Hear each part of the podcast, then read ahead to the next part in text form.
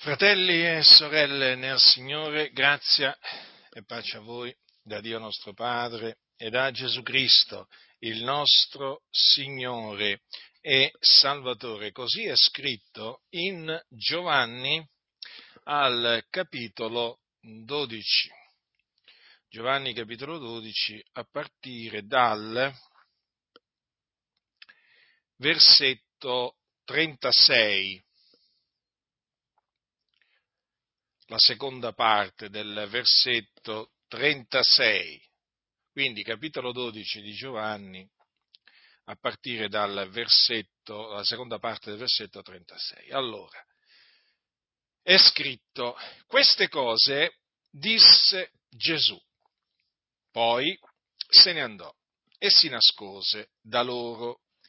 E sebbene avesse fatto tanti miracoli in loro presenza, pure non credevano in lui, affinché si adempisse la parola detta dal profeta Isaia, Signore, chi ha creduto a quello che ci è stato predicato? E a chi è stato rivelato il braccio del Signore? Perciò non potevano credere, per la ragione detta ancora da Isaia, egli ha accecato gli occhi loro e ha indurato i loro cuori affinché non veggano con gli occhi e non intendano col cuore e non si convertano e io non li sani. Dunque Giovanni ci fa sapere, e veramente io ringrazio Dio perché ce l'ha fatto sapere, che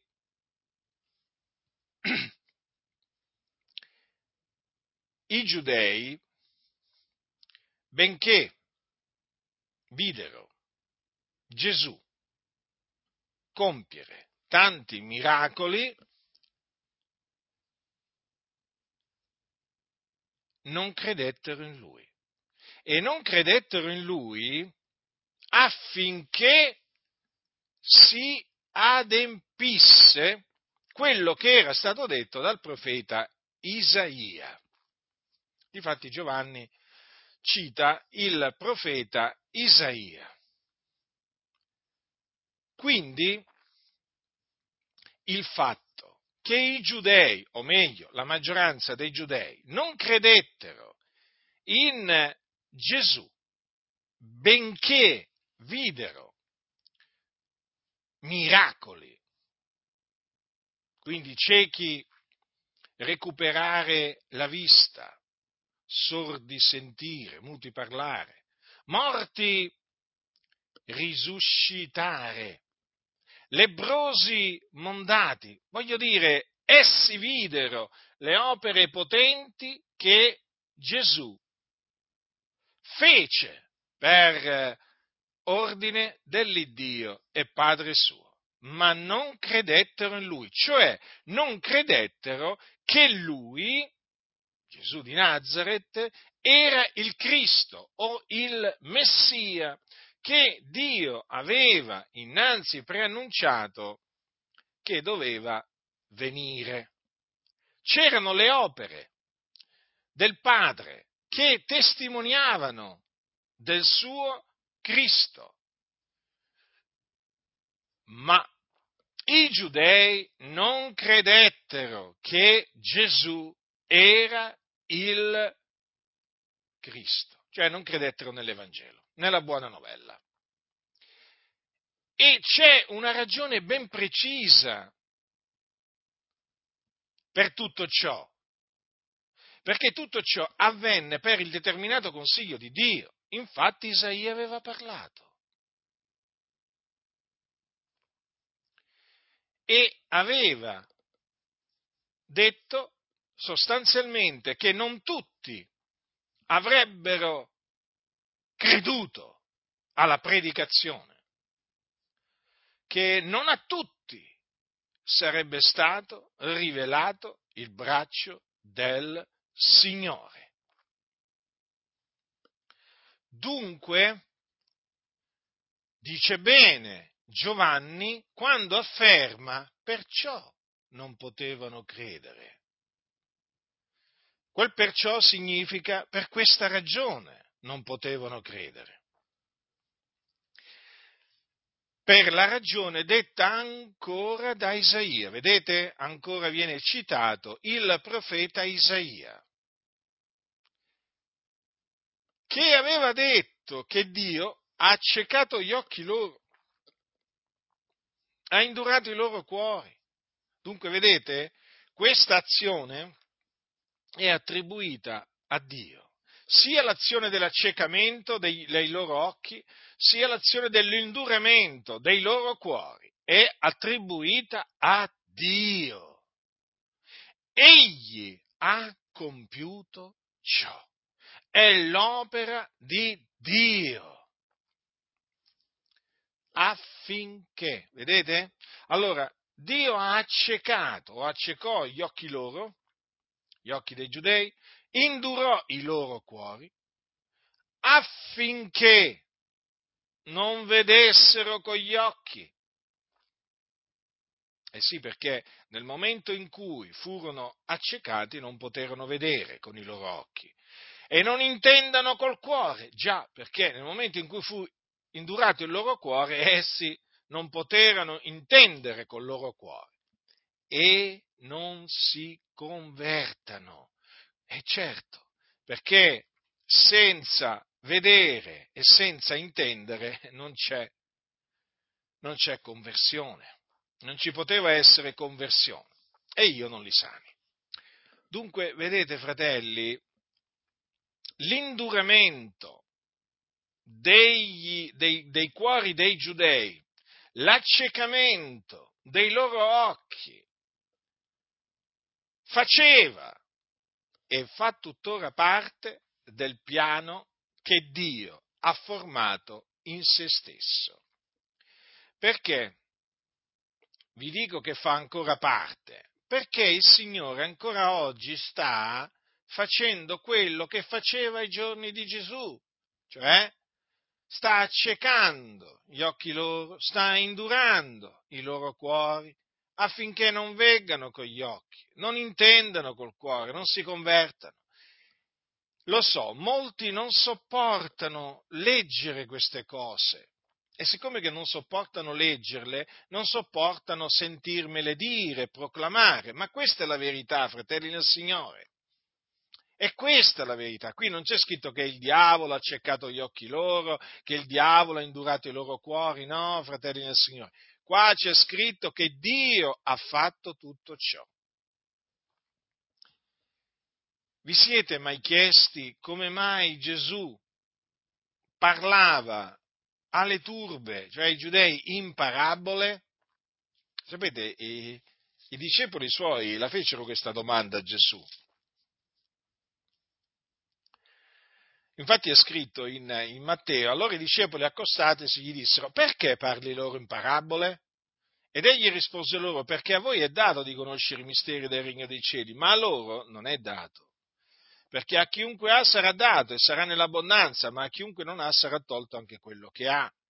Perciò parlo loro in parabole, perché vedendo non vedono e udendo non odono e non intendono e s'adempie in loro la profezia di Isaia che dice, udrete con i vostri orecchi e non intenderete, guarderete con i vostri occhi e non vedrete, perché il cuore di questo popolo si è fatto insensibile, sono divenuti duri d'orecchie ed hanno chiuso gli occhi, che talora non veggano con gli occhi e non odano con gli orecchi, e non intendono col cuore e non si convertono, ed io non li guarisca.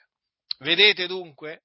Il fatto che Gesù parla, parlasse in parabole alle turbe faceva parte proprio della volontà di Dio.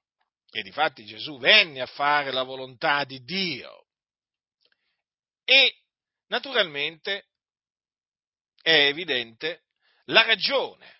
Dalla risposta di Gesù si evince il perché lui parlava alle turbe in parabole, affinché essi non si convertissero.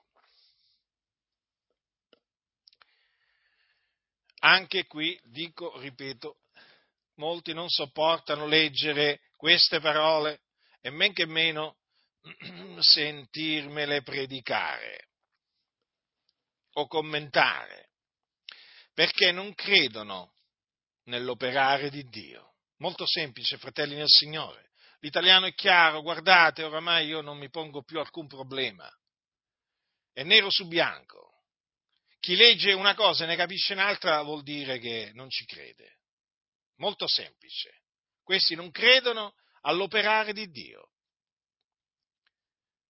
Loro non credono che a noi è dato di conoscere i misteri del regno dei cieli, ma a quelli di fuori non è dato. Non ci credono.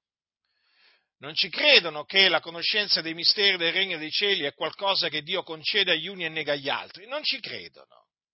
Non vi fate sedurre dai, dai, loro, dai loro discorsi pomposi e vacui. Non ci credono a quello che sta scritto. È inutile che vi vengano a dire, ma il greco, ma bisogna contestualizzare, sì, andiamo al greco, andiamo al contesto, non cambia, non cambia alcunché, il significato è questo. Pure un bambino lo capisce, sì, a questi bisogna dirgli proprio questo. A questi che conoscono il greco, l'ebraico, l'aramaico, eh, magari anche altre lingue, eh, e che non, e non, comprendono proprio le cose chiaramente scritte, bisogna proprio rispondergli così, guarda, se io lo faccio leggere a un bambino di 10 anni, eh, lo capisce, tu non lo capisci, perché non ti è dato di capire, sei un ignorante. Questo bisogna dirgli a queste persone, eh? che fanno tanto gli intelligenti, ma intelligenti non sono, perché non capiscono le cose elementari. Non capiscono le cose elementari. Qui non è che stiamo parlando di cose difficili a capire. Eh? Avrebbero magari anche, voglio dire, una giustificazione, eh? se fossero qualco- cose difficili da capire. Ma queste non sono cose difficili da capire, anzi sono facili da capire estremamente facili da capire, ma loro non, non credono. Loro non credono e quindi si arrabbiano. E che si arrabbiassero.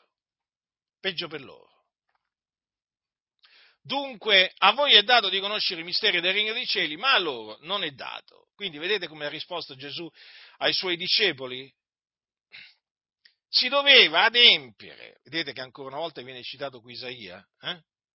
E qui è Gesù eh, che cita Isaia, a dimostrazione che Gesù credeva che le parole del profeta Isaia fossero parole di Dio e che si dovevano adempiere e si adempirono.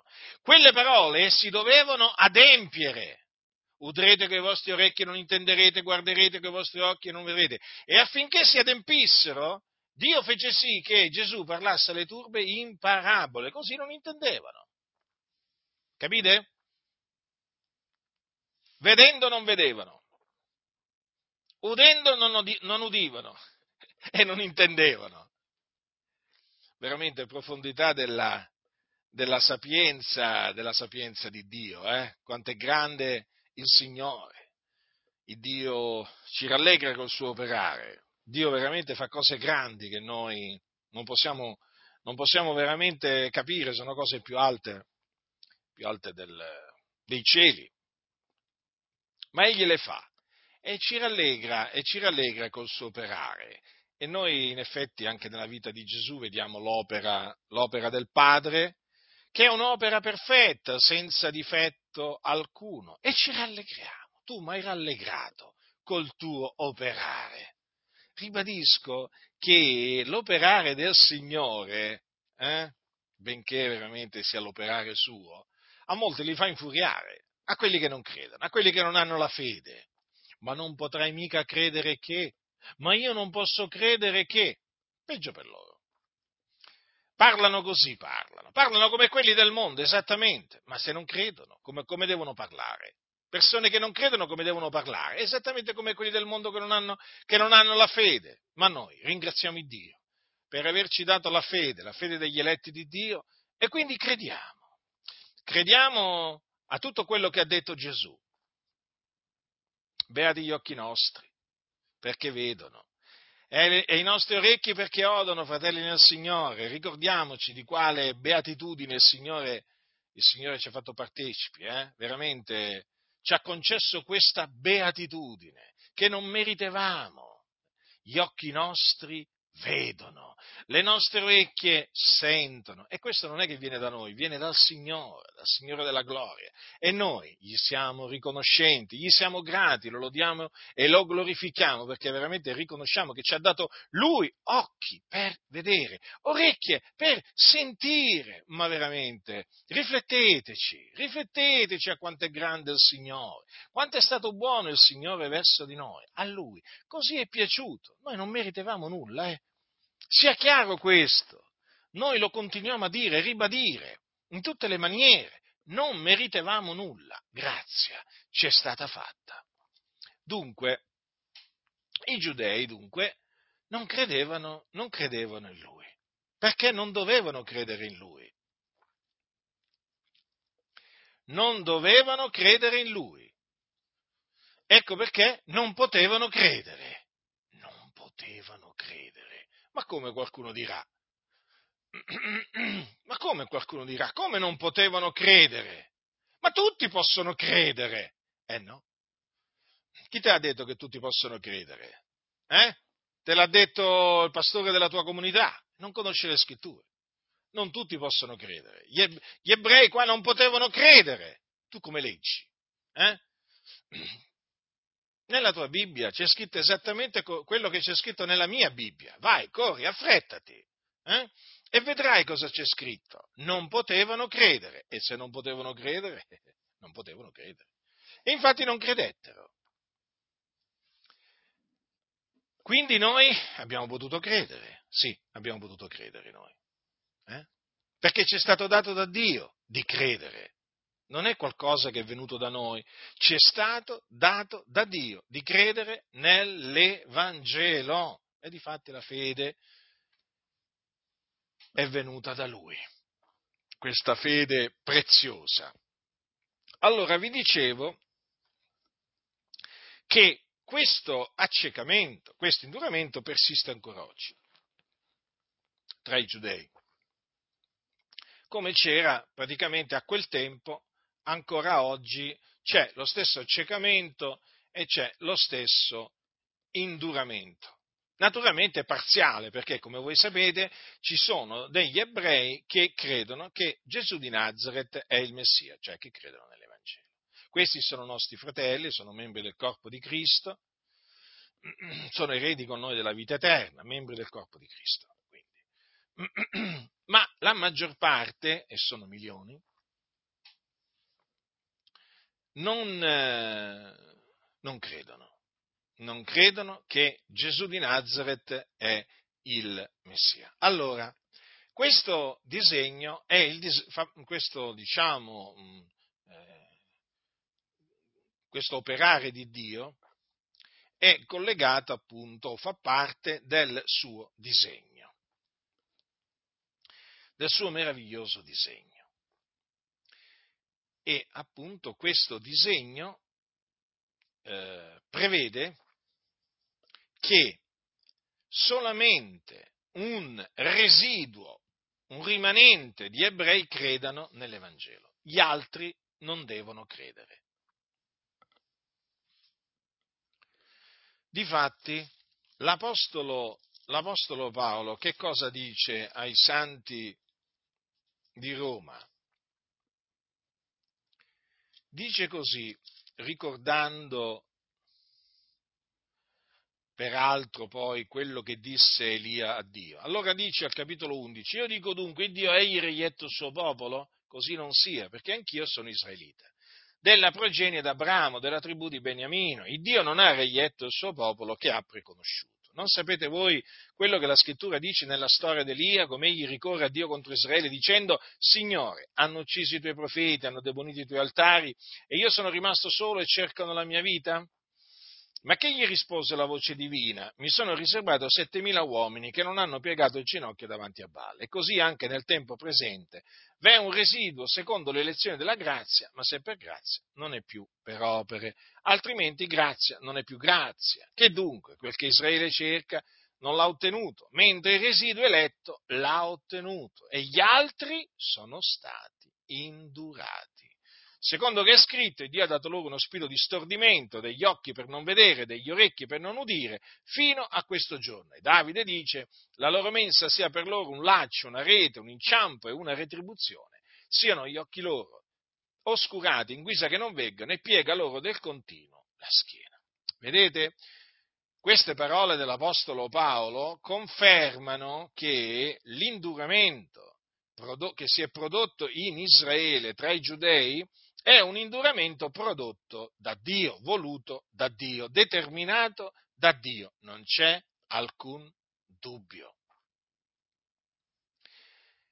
Dunque, c'è un residuo eletto, però, c'è un residuo eletto è appunto costituito da tutti quegli ebrei ordinati a vita eterna, eletti in Cristo prima della fondazione del mondo, che appunto sono stati salvati per grazia mediante la fede e quindi fanno parte del corpo di Cristo.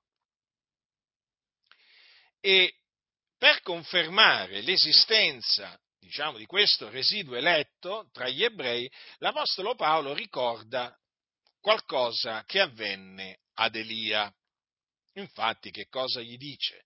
Non sapete voi quello che la scrittura dice nella storia di Elia? Perché gli fa questa domanda? Per eh, ricordare ai santi di Roma che appunto c'è, come c'era allora, c'è anche oggi, un residuo eletto in mezzo ad Israele, in mezzo al popolo che Dio ha preconosciuto. C'è oggi come c'era ai giorni di Elia, quando Elia pensava di essere rimasto solo. Ma Dio gli disse, mi sono riservato settemila uomini che non hanno piegato il ginocchio davanti a Baal. Quindi vedete, anche ai giorni del profeta Elia, quando in Israele regnava il malvagio re Acab con sua moglie altrettanto malvagia Jezebel, c'era un residuo, un rimanente di giudei hm, che non avevano piegato il ginocchio davanti a Baal, sì, perché la maggior parte dei, degli ebrei a quel tempo adoravano il dio Baal. Hm si piegavano davanti, si prostravano davanti a Baal, che peraltro aveva anche dei profeti, falsi profeti naturalmente. E appunto l'Apostolo Paolo, traendo spunto da quelle parole che Dio disse a Elia, eh, ribadisce che anche nel tempo presente v'è un residuo un rimanente, secondo l'elezione della grazia. Dunque possiamo dire che Dio non ha reietto il suo popolo che ha preconosciuto, d'altronde Paolo dice, eh, anch'io sono israelita della progenie d'Abramo della tribù di Beniamino, è evidente. Lui appunto dice questo per confermare che non è vero che Dio ha reietto il suo popolo perché c'è un residuo, appunto. E Paolo faceva parte, assieme a Pietro, Giovanni, eh, Giacomo e così via, faceva parte di quel residuo a quel tempo. Mm? Ora, in ogni tempo c'è un residuo di giudei eletto secondo la grazia. Quindi quando c'è scritto tempo, nel tempo presente, ecco, chiaramente quel tempo presente allora era il primo secolo il primo secolo d.C., ma ancora oggi, dopo parecchi secoli, possiamo ancora dire nel tempo presente v'è un residuo secondo l'elezione della grazia tra gli ebrei, ed è vero. Guardate che Dio è fedele, fratelli del Signore, la sua parola non cade a terra. Ancora oggi ci sono ebrei come c'erano al tempo degli Apostoli che credono che Gesù di Nazareth è il Cristo e sono nostri fratelli, sono nostri fratelli perché credono nell'Evangelo. Qualcuno dirà, ma allora gli ebrei sono, sono anche loro da, da, evangelizzare, anche a loro bisogna annunziargli l'Evangelo. E certo, perché Dove, dovremmo escluderli per quale ragione gli ebrei dal, dal... perché dovremmo escluderli agli ebrei? Cioè non, eh, quale sarebbe il, il motivo? Eh?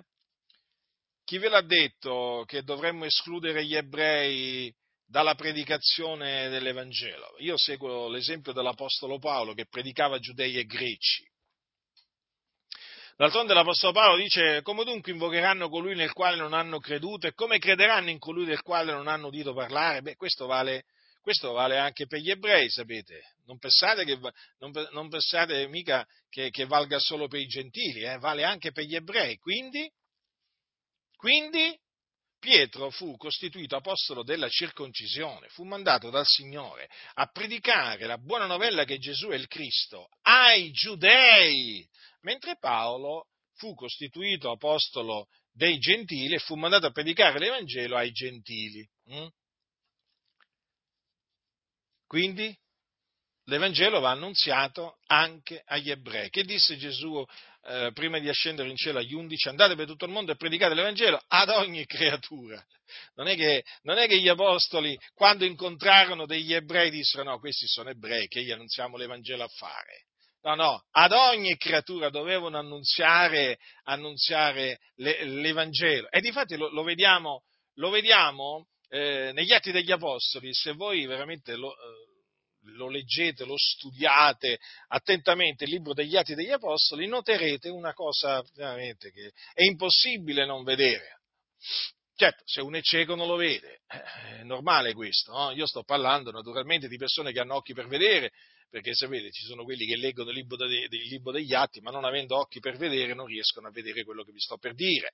Cioè, che cos'è che si vede nel libro degli atti degli apostoli? Una cosa veramente così evidente, come avete presente il sole quando splende nella sua forza a mezzogiorno? Ecco, voi alzate gli occhi e vedete il sole splendere nella sua forza. Ecco, diciamo che nel libro degli atti degli, apostoli c'è una cosa che si vede così chiaramente, come il sole quando splende nella sua forza, e che l'Evangelo eh, veniva predicato anche ai giudei, anzi prima ai giudei fu predicato e poi ai gentili, ma fu predicato. E dunque ancora oggi l'Evangelo della grazia di Dio va predicato agli ebrei. Coloro che non vogliono predicare l'Evangelo eh, agli ebrei è gente eh, malvagia, è gente che non vuole la salvezza degli ebrei. Hm? ve lo do per certo, chi vuole la salvezza eh, dei giudei, eh, non importa se quelli della diaspora o quelli che abitano nella terra di Israele, quando ha l'occasione gli annunzia l'Evangelo, la buona notizia che Gesù di Nazareth è il Messia.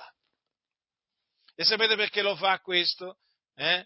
Perché il suo desiderio, la sua preghiera a Dio è che essi siano salvati eh, perché eh, egli ha lo stesso sentimento che aveva l'Apostolo Paolo, che era ebreo secondo, eh, era ebreo secondo la carne, ed annunziava l'Evangelo eh, sia agli ebrei che ai gentili. Gli annunziava lo stesso Evangelo, perché Paolo aveva un Vangelo eh, che era uguale eh, sia per i giudei che per i gentili, perché c'è solo un Evangelo. So bene che ci sono naturalmente tanti altri Vangeli, ma appunto noi non ci interessano gli altri Vangeli. Eh? A noi ci interessa l'Evangelo eh, di, Cristo, di Cristo Gesù, che vi ricordo l'Apostolo Paolo lo espone in maniera mirabile nella sua prima epistola ai Santi di Corinto, che è questo l'Evangelo, che Cristo è morto per i nostri peccati, secondo le scritture, che fu seppellito, che risuscitò il terzo giorno, secondo le scritture, e che apparve ai testimoni che erano stati innanzi scelti da Dio. Questo è l'Evangelo, fratelli nel Signore, e questo è l'Evangelo che va predicato sia ai giudei che ai gentili. Paolo era questo l'Evangelo che annunziava sia ai giudei che ai gentili. Quindi io voglio seguire le orme del nostro caro fratello Paolo, io non voglio seguire le orme dei falsi apostoli che abbondano, abbondano in mezzo alle denominazioni, io voglio seguire l'esempio dell'apostolo Paolo. Quindi, sapendo che lui ricevette l'Evangelo per rivelazione di Gesù Cristo, eh, vado sicuro, come si suol dire, eh? e andrai sicuro anche te, hm? stai tranquillo, che seguendo le orme di Paolo non ti smarrisci, ti, smarrirà, ti smarrirai se segui le orme dei falsi apostoli, Eh? Sì, se segui quelle orme ti smarrirai, comincerai a camminare per vie laterali, per vie tortuose dove non c'è pace, dove non c'è pace, dove non c'è gioia, dove c'è confusione, dove c'è disperazione. Ah sì, per quelle vie cominceresti a... Eh, eh, se, se tu ti inoltrassi per quelle vie cominceresti proprio veramente a sperimentare tutto ciò. Quindi rimani, rimani e camminare per la buona strada, sulle vie appunto sante, eh? sulle vie diritte che batterono gli apostoli. Dunque questo è l'Evangelo che va eh, predicato anche ai giudei affinché naturalmente quelli che sono ordinati a vita eterna di mezzo ai, eh, ai giudei credano nell'Evangelo e siano salvati dai loro peccati, giustificati, ottengano la remissione dei loro peccati, ottengano la vita eterna. Questo, questo, questo avviene, guardate, quando c'è l'amore di Cristo, perché l'amore di Cristo ti costringe. L'amore di Cristo ti costringe ad annunziare l'Evangelo anche agli ebrei. Vedete dunque? Il residuo eletto che esisteva ai giorni degli, degli apostoli esiste ancora oggi. Eh? Ed è appunto eletto secondo la grazia. Ma come al tempo, ai, ai giorni degli apostoli, c'erano gli altri che erano stati indurati, perché dice gli altri sono stati indurati, e così ci sono ancora oggi. Allora questo induramento, lo ribadisco, è Dio che lo ha prodotto. Eh? È un induramento parziale ed è un induramento prodotto da Dio. Infatti cosa dice qua? Gli altri sono stati indurati secondo che è scritto, il Dio ha dato loro uno spirito di stordimento, degli occhi per non vedere, degli orecchi per non udire, fino a questo giorno. E Davide dice la loro mensa sia per loro un laccio, una rete, un inciampo e una retribuzione, siano gli occhi loro scurati in guisa che non veggano e piega loro del continuo la schiena. Dunque, vedete, fratelli, quando Paolo dice gli altri sono stati indurati, non è che l'Apostolo Paolo viene colto di sorpresa o va in confusione, no. Infatti dice subito dopo, secondo che è scritto, cioè quell'induramento non è altro che l'adempimento della scrittura, di quello che è scritto. Non ci dobbiamo dunque meravigliare, perché Dio ha dato loro uno spirito di stordimento, degli occhi per non vedere, degli orecchi per non udire fino a questo giorno. Infatti, gli ebrei, quando parlano gli ebrei disubbidienti, voi lo vedete, sono storditi. Perché Dio ha dato loro uno spirito di stordimento. Non vedono, non sentono. È così. Poi notate cosa dice da, eh, Davide. La loro mensa sia per loro un laccio, una rete, un inciampo. Ecco, sono inciampati sono intoppati. Eh sì, ma sono stati fatti inciampare, sono stati fatti intoppare, perché a questo sono stati destinati. Infatti dice, dice l'Apostolo Pietro, che vi ricordo era ebreo di nascita. Per voi dunque che credete, ella è preziosa prima epistola di Pietro al capitolo secondo. Ma per gli increduli, la pietra che gli edificatori hanno riprovata è quella che è divenuta la pietra angolare. È una pietra d'inciampo e un sasso d'intoppo. Essi, infatti, essendo disubbidienti, intoppano nella parola e da questo sono stati anche destinati. Vedete? Vedete? Gli increduli sono stati destinati ad intoppare. Vi ricordate che cosa dice l'Apostolo Paolo ai santi di Roma? Che diremo dunque? Diremo che i gentili, i quali non cercavano la giustizia, hanno conseguito la giustizia, ma la giustizia che viene dalla fede, mentre Israele, che cercava la legge della giustizia, non ha conseguito la legge della giustizia. Perché? Perché l'ha cercata non per fede ma per opere. Essi hanno urtato nella pietra d'intoppo, siccome è scritto, ecco io pongo in Silo una pietra d'intoppo e una roccia d'inciampo, ma chi crede in lui non sarà svergognato. Ora, fratelli, quello che noi dobbiamo sempre tenere presente è questo, che Gesù per gli increduli è una pietra di intoppo, una roccia di inciampo. Ora, lo so, queste cose qui non vi vengono, non vengono predicate in tante comunità perché, perché a loro la verità non interessa, ma a me la verità interessa, e come se interessa? Io amo la verità. Allora, Gesù è una pietra di intoppo e una roccia d'inciampo. Cioè non è solamente la pietra angolare eletta, preziosa, eh, posta da Dio in Sion, e che, della quale noi diciamo chiunque crede in lui non sarà confuso. No, è anche la pietra che gli edificatori hanno riprovata. Hm? Infatti fu rigettata. Gesù fu rigettato. Da chi fu rigettato? Dai capi sacerdoti, dagli scribi, dai farisei. Eh? Il Sinedrio, il Sinedrio rigettò. Lo rigettò. È proprio la pietra che gli edificatori hanno riprovata. Proprio gli edificatori qua eh, sono i giudei. Eh?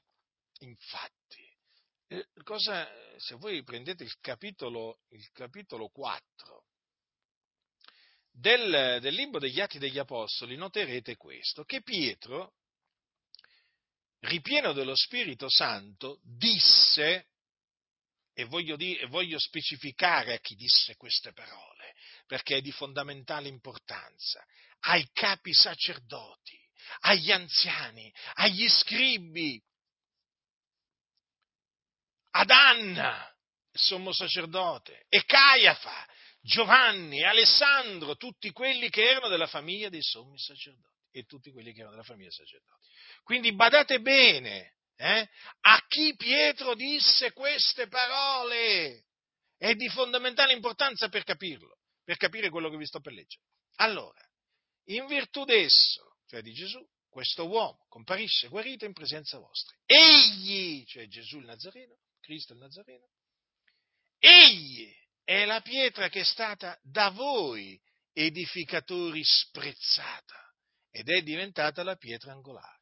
Quindi gli edificatori che sprezzarono e riprovarono la pietra angolare furono costoro, mm?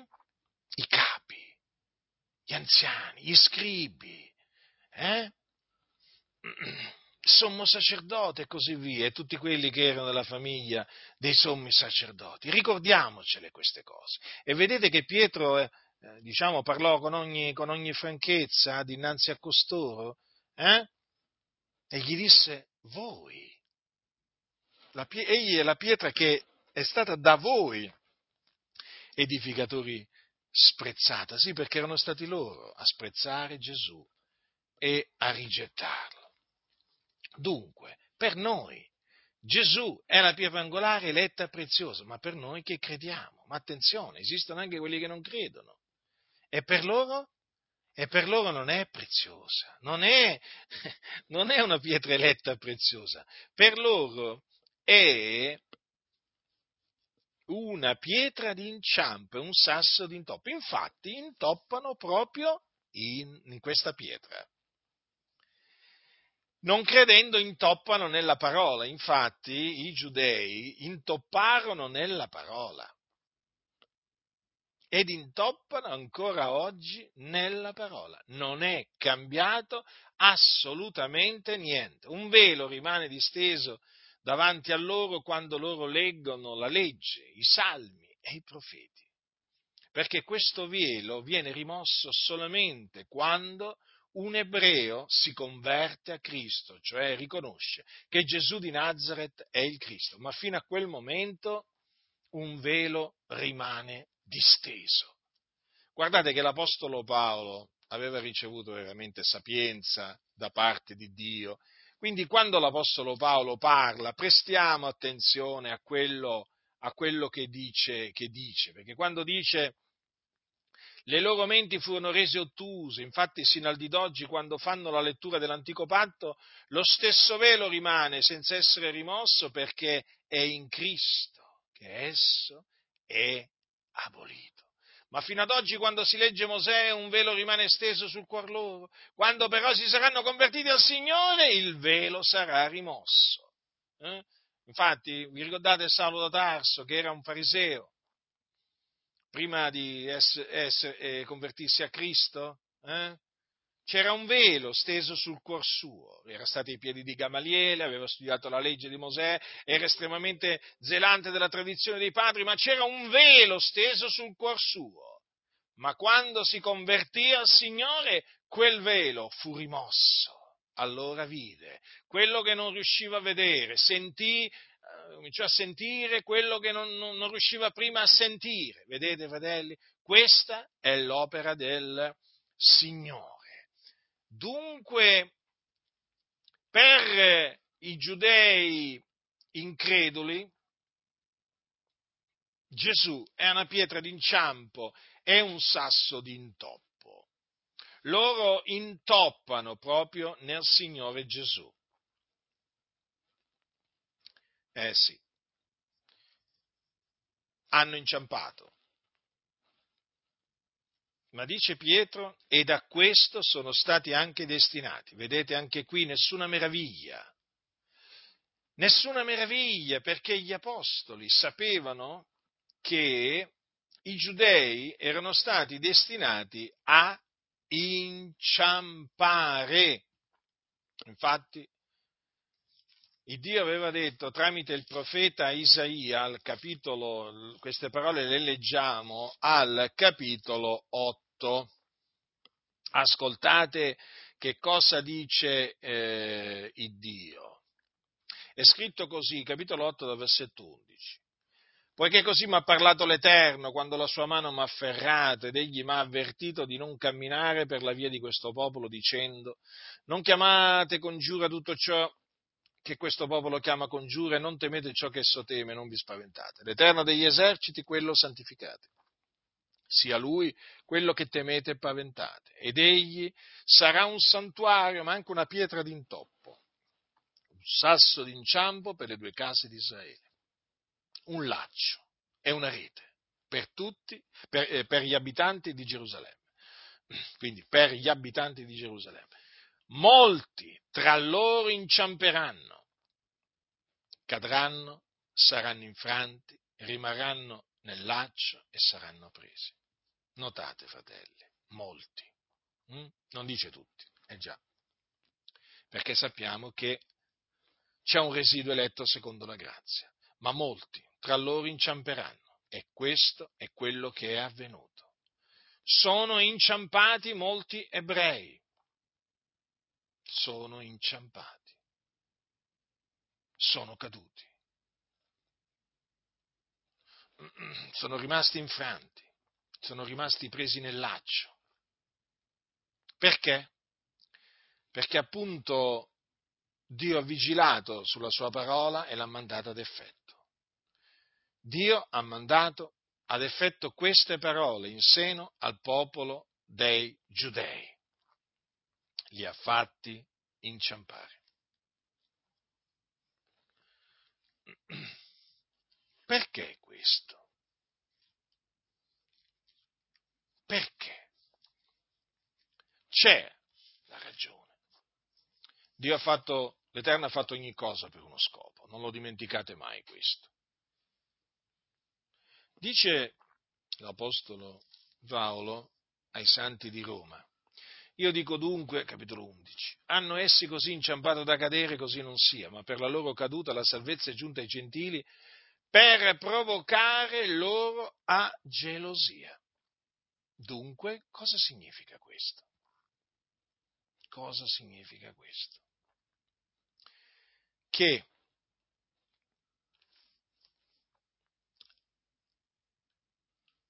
la loro caduta, la caduta dei, dei giudei, sarebbe servita a fare pervenire la salvezza a noi gentili.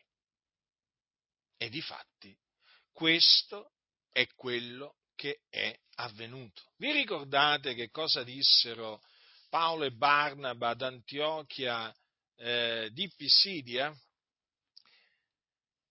ai giudei quando costoro cominciarono a contraddire, a bestemmiare le cose dette da Paolo. Ascoltate, ascoltate. Il sabato seguente, capitolo 13, dal versetto 44, e il sabato seguente quasi tutta la città si radunò per udire la parola di Dio, ma i giudei, vedendo le moltitudini, furono ripieni di invidia e bestemmiando contraddicevano le cose dette da Paolo. Ma Paolo e Barnaba dissero loro francamente, era necessario che a voi per i primi si annunziasse la parola di Dio, ma poiché la respingete e non vi giudicate degni della vita eterna, ecco noi ci volgiamo ai gentili, perché così ci ha ordinato il Signore dicendo, io ti ho posto per essere luce dei gentili, affinché tu sia strumento di salvezza fino all'estremità della terra. Vedete?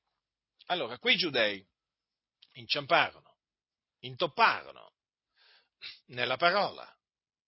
Non è così? Infatti, vedete cosa c'è scritto? Bestemmiando contraddicevano le cose dette da Paolo. Quindi rifiutarono quello che Paolo annunziava, che non era altro che la buona novella che Gesù è il Cristo. Ma Paolo e Barnaba cosa dissero loro? Era necessario che a voi per i primi si annunziasse la parola di Dio ma poiché la respingete e non vi giudicate degni della vita eterna, ecco noi ci volgiamo ai gentili. Vedete quindi che gli apostoli si volsero ai gentili una volta che videro, una volta che riscontrarono che i giudei avevano rigettato la parola di Dio. Ecco dunque che si è adempiuto il piano di Dio. Per la loro caduta la salvezza è giunta ai gentili, certo perché ci è giunto l'Evangelo. E l'Evangelo è potenza di Dio per la salvezza di ogni credente, del giudeo prima e poi del greco. Quindi, essendoci arrivati l'Evangelo, ci è arrivata anche la salvezza. Noi siamo stati salvati appunto eh, nel momento in cui abbiamo creduto nell'Evangelo, noi che siamo gentili di nascita, quindi noi che non siamo ebrei di nascita, eh, siamo stati salvati mediante la pazzia della predicazione. Eh? quindi mediante, mediante l'Evangelo. Ma affinché la salvezza giungesse ai gentili, era necessario che essi inciampassero. Ecco perché il Signore aveva innanzi determinato questo inciampo, eh? questo induramento. Ma c'è un'altra cosa da dire, e che la salvezza doveva giungere a noi gentili per provocare gli ebrei a gelosia. Ah, questa, questa è, una, è, una, delle cose che eh, mi, fa, mi, fa, sempre rimanere meravigliato. Ogni volta, ogni volta che io leggo queste parole, veramente dico, in cuor mio, ma quanto è grande il Signore, quanto è saggio il Signore, ma veramente, ma non c'è nessuno proprio come il Signore. Nessuno, fratelli del Signore, ma proprio nessuno, nessuno, nessuno. E allora, quando leggo per provocare loro a gelosia, dico, Vedi la grandezza di Dio. Cioè Dio usa noi, gentili di nascita, che abbiamo creduto nell'Evangelo per provocare gli ebrei a gelosia. Attenzione, è Dio che provoca gli ebrei a gelosia. Ma qualcuno potrebbe dire come? Ma perché mai Dio dovrebbe provocare i giudei a gelosia? Ma che ragione c'è? ma la ragione c'è, fratelli e sorelle, nel Signore, è come se c'è, perché fa parte tutto del piano glorioso di Dio. Infatti leggiamo nella legge, precisamente nel libro del Deuteronomio, queste parole le troviamo nel cantico di Mosè, segnatevele. Dice, dice così Allora, ma Yeshurun si è fatto grasso. Sto leggendo dal capitolo 32, dal versetto 15. Ma Yeshurun si è fatto grasso ed ha ricalcitrato. Ti sei fatto grasso, grosso e pingue. Ha abbandonato l'Iddio che l'ha fatto e ha sprezzato la rocca della sua salvezza. Essi l'hanno mosso a gelosia con divinità straniere l'hanno irritato con abominazioni. Hanno sacrificato a demoni che non sono Dio, a dei che non avevano conosciuti. Dei dei nuovi apparsi di recente, dinanzi ai quali i vostri padri non avevano tremato. Hai abbandonato la rocca che ti dia la vita e hai odiato l'Iddio che ti mise al mondo. E l'Eterno l'ha veduto e ha reietto i suoi figlioli e le sue figliole che l'avevano irritato e ha detto, io nasconderò loro la mia faccia e starò a vedere quale ne sarà la fine, poiché sono una razza quanto mai perversa, figlioli in cui non è fedeltà di sorta. Essi m'hanno mosso a gelosia con ciò che non è Dio m'hanno irritato coi loro idoli vani. E io li muoverò a gelosia con gente che non è un popolo, li irriterò con una nazione stolta. Poiché un fuoco si è acceso nella mia ira e divamperà fino in fondo al soggiorno dei morti, divorerà la terra e i suoi prodotti e infiammerà le fondamenta delle montagne io accumulerò su loro dei mali, esaurirò contro loro tutti i miei strali, essi saranno consunti dalla fame, divorati dalla febbre, da mortifera pestilenza, lancerò contro loro le zanne delle fiere, col veleno delle bestie che strisciano nella polvere. Di fuori la spada e di dentro il terrore spargeranno il lutto, mietendo giovani e fanciulle, lattanti e uomini canuti. Io direi li spazzerò via d'un soffio, farò sparire la loro memoria di fra gli uomini, se non temessi gli insulti del nemico e che i loro avversari, prendendo abbaglio, fossero tratti a dire è stata la nostra potente mano e non l'Eterno che ha fatto tutto questo. Dunque, fratelli, cosa fecero gli ebrei, il popolo che Dio ha preconosciuto? Lo mossero a gelosia.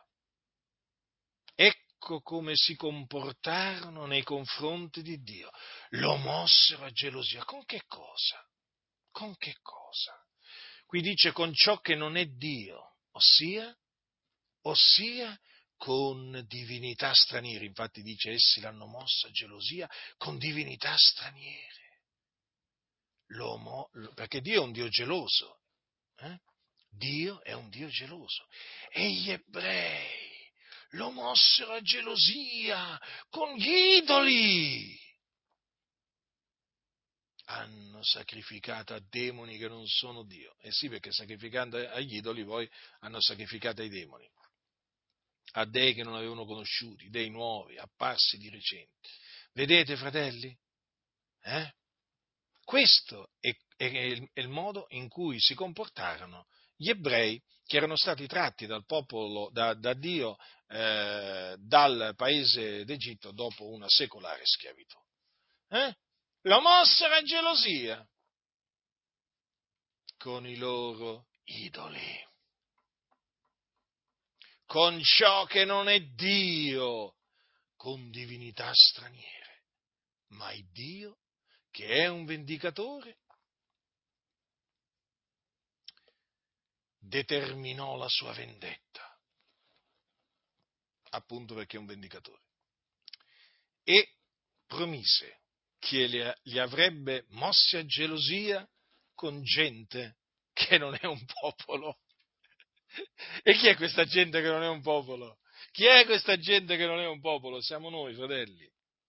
Siamo noi. Noi, noi, fratelli, noi. siamo noi. Ecco dunque spiegato quell'espressione di Paolo per provocare loro a gelosia. Avete capito, fratelli? Qual è il piano di Dio? Il Dio si sta usando di noi. Eh? Che agli occhi degli ebrei non siamo un popolo, sapete, loro si vantano sempre di essere un popolo, eh, di essere il popolo eletto e così via, ma noi non ci considerano un popolo. Hm? Noi siamo gente che non è un popolo, ma Dio si sta usando di noi, di noi fratelli, guardate un po', hm? Che siamo il suo popolo, eh? si sta eh, usando di noi per provocare a gelosia gli ebrei disubbidienti, quelli appunto i cui cuori Dio ha indurato. Sì, fratelli, è proprio così. È esattamente così. Questo è quello che sta succedendo. Non è meraviglioso? Ma certo che è meraviglioso tutto ciò. È l'operare del Signore. Vedete dunque, fratelli, come c'è un versetto nella scrittura che dice come hai fatto? Così ti sarà fatto. Gli ebrei hanno provocato Dio a gelosia e adesso Dio provoca loro a gelosia. Infatti, uh, come sono provocati a gelosia gli ebrei, a noi, a noi ci vedono come fumo negli occhi. Mm? Perché noi gentili, gente che non è un popolo, noi citiamo la legge di Mosè, citiamo i salmi, citiamo i profeti, eh? per dichiarare che Gesù di Nazareth è il Cristo di Dio. E questo li fa infuriare. E questo li fa infuriare perché loro dicono: Ma voi vi siete impossessati delle nostre scritture, ne fate un uso illegittimo, gli fate dire tutto quello che volete, voi qui, voi là. Già, noi, noi che siamo gentili, noi che siamo gente che non è un popolo, stiamo facendo tutto ciò, ma noi ringraziamo il Dio, eh? perché vedete, nel piano di Dio serviamo anche a questo, a provocare gli ebrei a gelosia. E io sono contento. Io sono contento che Dio si sta usando di me per provocare gli ebrei a gelosia. Eh? Certo, perché quando gli annunzi quando tu gentile di nascita gli annunzi l'Evangelo, la buona novella che Gesù è il Messia, eh, agli ebrei, uh, sapeste come, come, si infuriano, gli va il sangue al cervello, eh? ma questi si arrabbiano veramente. Eh? Avete, presente, avete, presente, Paolo quando predicava ai giudei, eh? quando i giudei disubbidienti si scatenavano contro, contro di lui, eh? scatenavano la persecuzione? Ecco, fratelli del Signore, gli ebrei sono, sono tuttora così, eh? quando gli si annunzia l'Evangelo. Certo, se gli vai a dire volemo se bene, siamo tutti figli di Dio, abbracciamoci e che andiamo tutti in cielo, voi ci andate tramite Mosè, noi ci andiamo tramite Gesù, vabbè certo, se tu, se tu ti rivolgi così agli ebrei, quelli ti accolgono, capito? Ma quelli ti fanno pure parlare nella sinagoga, capito? Volendo, ma ci mancherebbe, ah, te, te danno pure, pure qualche premio, hai capito?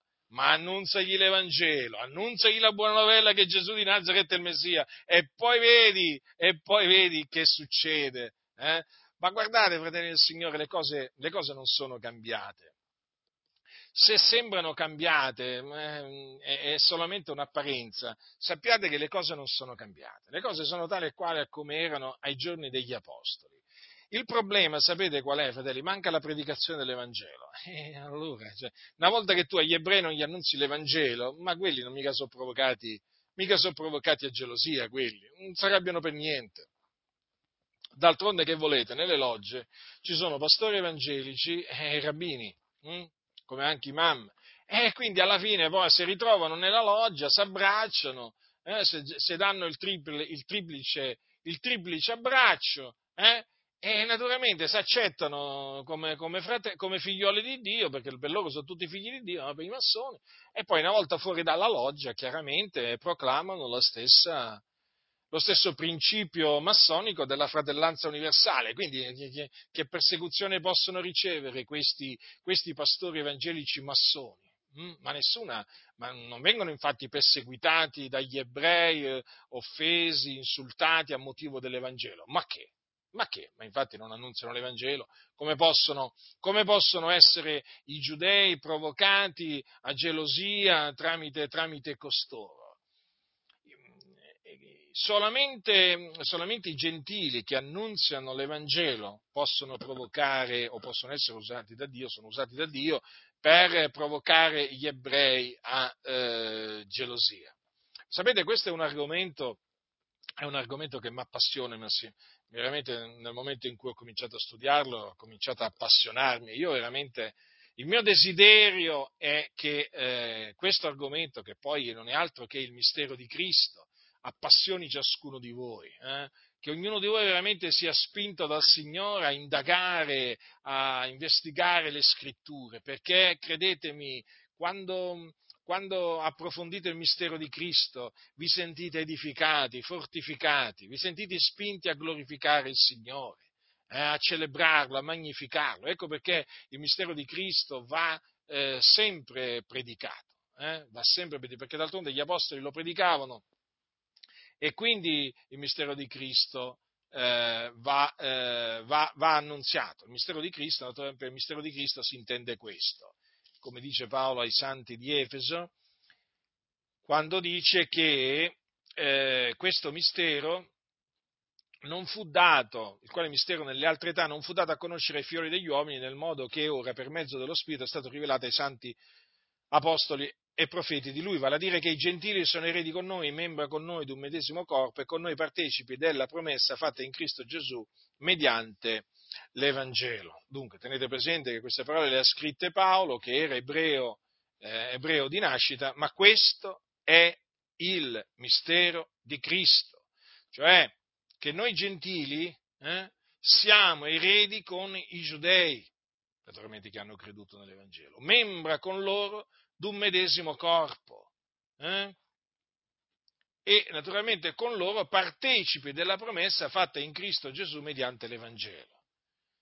Eh, perché appunto formiamo un popolo solo, un corpo solo, in quanto Gesù dei due popoli ne ha fatto uno solo e ha abbattuto il muro di separazione con l'abolire nella sua carne la causa dell'inimicizia, la legge fatta di comandamenti in forma di precetti, affin di creare in se stesso dei due un solo uomo nuovo, facendo la pace ed affin di riconciliarli ambedue in un corpo unico con Dio, mediante la sua croce sulla quale fece morire l'inimicizia loro. Dunque, vedete? Il mistero di Cristo consiste in questa unione spirituale che il Dio ha prodotto nella sua sapienza, nella sua potenza, tra noi gentili di nascita e dei giudei di nascita. E questa unione spirituale si fonda su Cristo Gesù. Lui è il fondamento.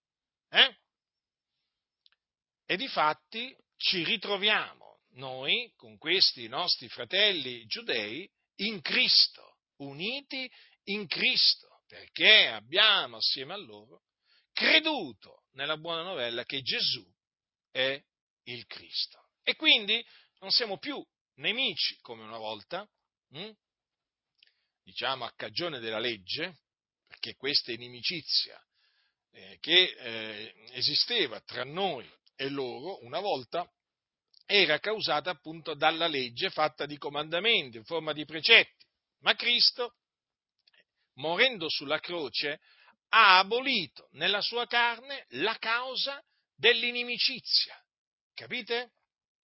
Sì, ha compiuto un'opera meravigliosa e ci ha riconciliati assieme in un corpo unico con Dio mediante la sua croce, perché è là che il Signore ha fatto morire la nostra inimicizia ma affinché noi gentili fossimo, diventassimo eredi con loro, membra con loro d'un medesimo corpo, e partecipi della promessa fatta in Cristo Gesù mediante l'Evangelo, era necessario che i giudei fossero induriti per inciampare, perché era solamente in questa maniera che Dio aveva prestabilito che la salvezza giungesse a noi gentili. Capite, fratelli nel Signore? Questo veramente è il piano di Dio che Dio ha mandato ad effetto in Cristo Gesù, nostro Signore e Salvatore, e dinanzi al quale, fratelli nel Signore, eh, non si può fare altro che glorificare Dio. Ma ricordatevi anche una cosa, naturalmente noi siamo stati innestati contro natura eh, nel, nell'ulivo domestico, quindi questo è bene che ce lo ricordiamo, eh? perché noi eravamo esclusi dalla cittadinanza di Israele, eh? eravamo forestieri, stranieri, eravamo appunto considerati appunto, incirconcisi, no? perché tali siamo, tali siamo nella, nella, carne. Dunque, che cosa, che cosa è avvenuto? È avvenuto che il Signore ci ha troncati dall'ulivo per sua natura selvatico e siamo stati contro natura innestati nell'ulivo domestico. Dall'ulivo domestico sono stati però troncati dei rami naturali. Quali sono questi rami naturali? Sono gli ebrei disubbidienti, quelli che hanno rifiutato e che rifiutano di credere che Gesù è il Messia. Loro sono stati troncati affinché noi fossimo innestati. Dunque, loro sono stati troncati per la loro incredulità e noi chiaramente sussistiamo per la fede. Quindi non ci dobbiamo insuperbire nei confronti degli ebrei che sono stati troncati a motivo dell'incredulità, ma dobbiamo temere Dio, ricordandoci sempre quello che ha detto Paolo, perché se Dio non ha risparmiato i rami naturali, non risparmierà neppure te. Dunque, da un lato vediamo la benignità di Dio, dall'altro la severità di Dio. Eh, la severità verso quelli che sono caduti verso di noi la benignità di Dio. Attenzione, seppur perseveriamo nella sua benignità, altrimenti anche noi saremo recisi. Quindi, che ci serva di monito? Il, il troncamento eh, che Dio ha effettuato nei confronti dei rami naturali, che ci serva di monito perché loro sono stati troncati a motivo della loro incredulità. E badate bene che anche noi saremo troncati se ci tireremo indietro. Eh sì, perché dice il mio giusto vivrà per fede, se si tira indietro l'anima mia non lo gradisce. Perché il giusto che si tira indietro diventa un incredulo. E quindi gli increduli non possono fare parte del, e non fanno parte dell'ulivo domestico e quindi vengono troncati.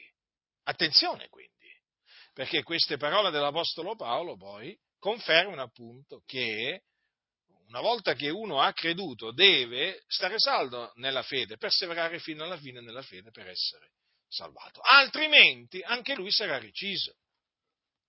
Capite dunque, fratelli? Quindi che il timore di Dio ci accompagni sempre. Eh? Ricordiamoci che eh, non sono, eh, come dice l'Apostolo Paolo, dice non sei tu che porti la radice, ma è la radice che porta te. Eh? Ricordiamocelo sempre questo, che la radice è ebraica hm?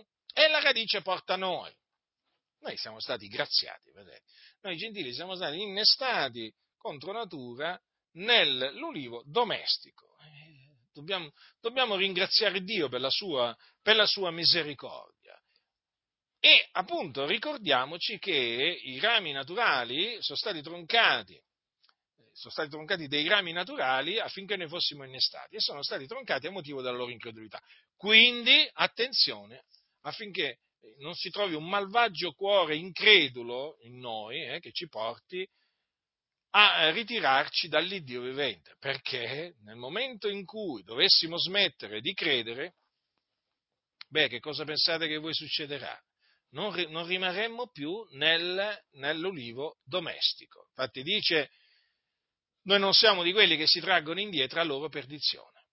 Eh sì, perché quelli che si traggono indietro lo fanno a loro perdizione, perché non avendo più la fede non sono più giustificati, non sono più salvati. E quindi ciò che li aspetta è la perdizione. Ma c'è un'altra cosa da dire. Vi ho ripetuto più volte che quello che si è prodotto in Israele è un induramento parziale.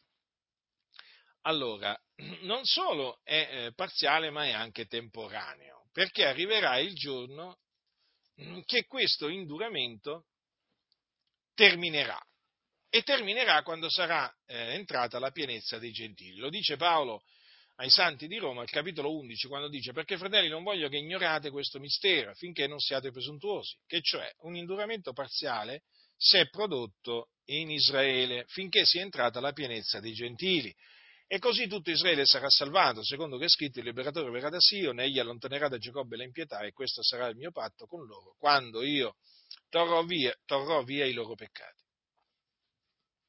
Per quanto concerne l'Evangelo, essi sono nemici per via di voi, ma per quanto concerne le elezioni, sono amati per via dei loro padri, perché i doni e la vocazione di Dio sono senza pentimento. Poiché siccome voi siete stati in passato disubbidienti a Dio, ma ora avete ottenuto misericordia per la loro disubbidienza, così anch'essi sono stati ora disubbidienti, onde per la misericordia a voi usata ottengono essi pure misericordia.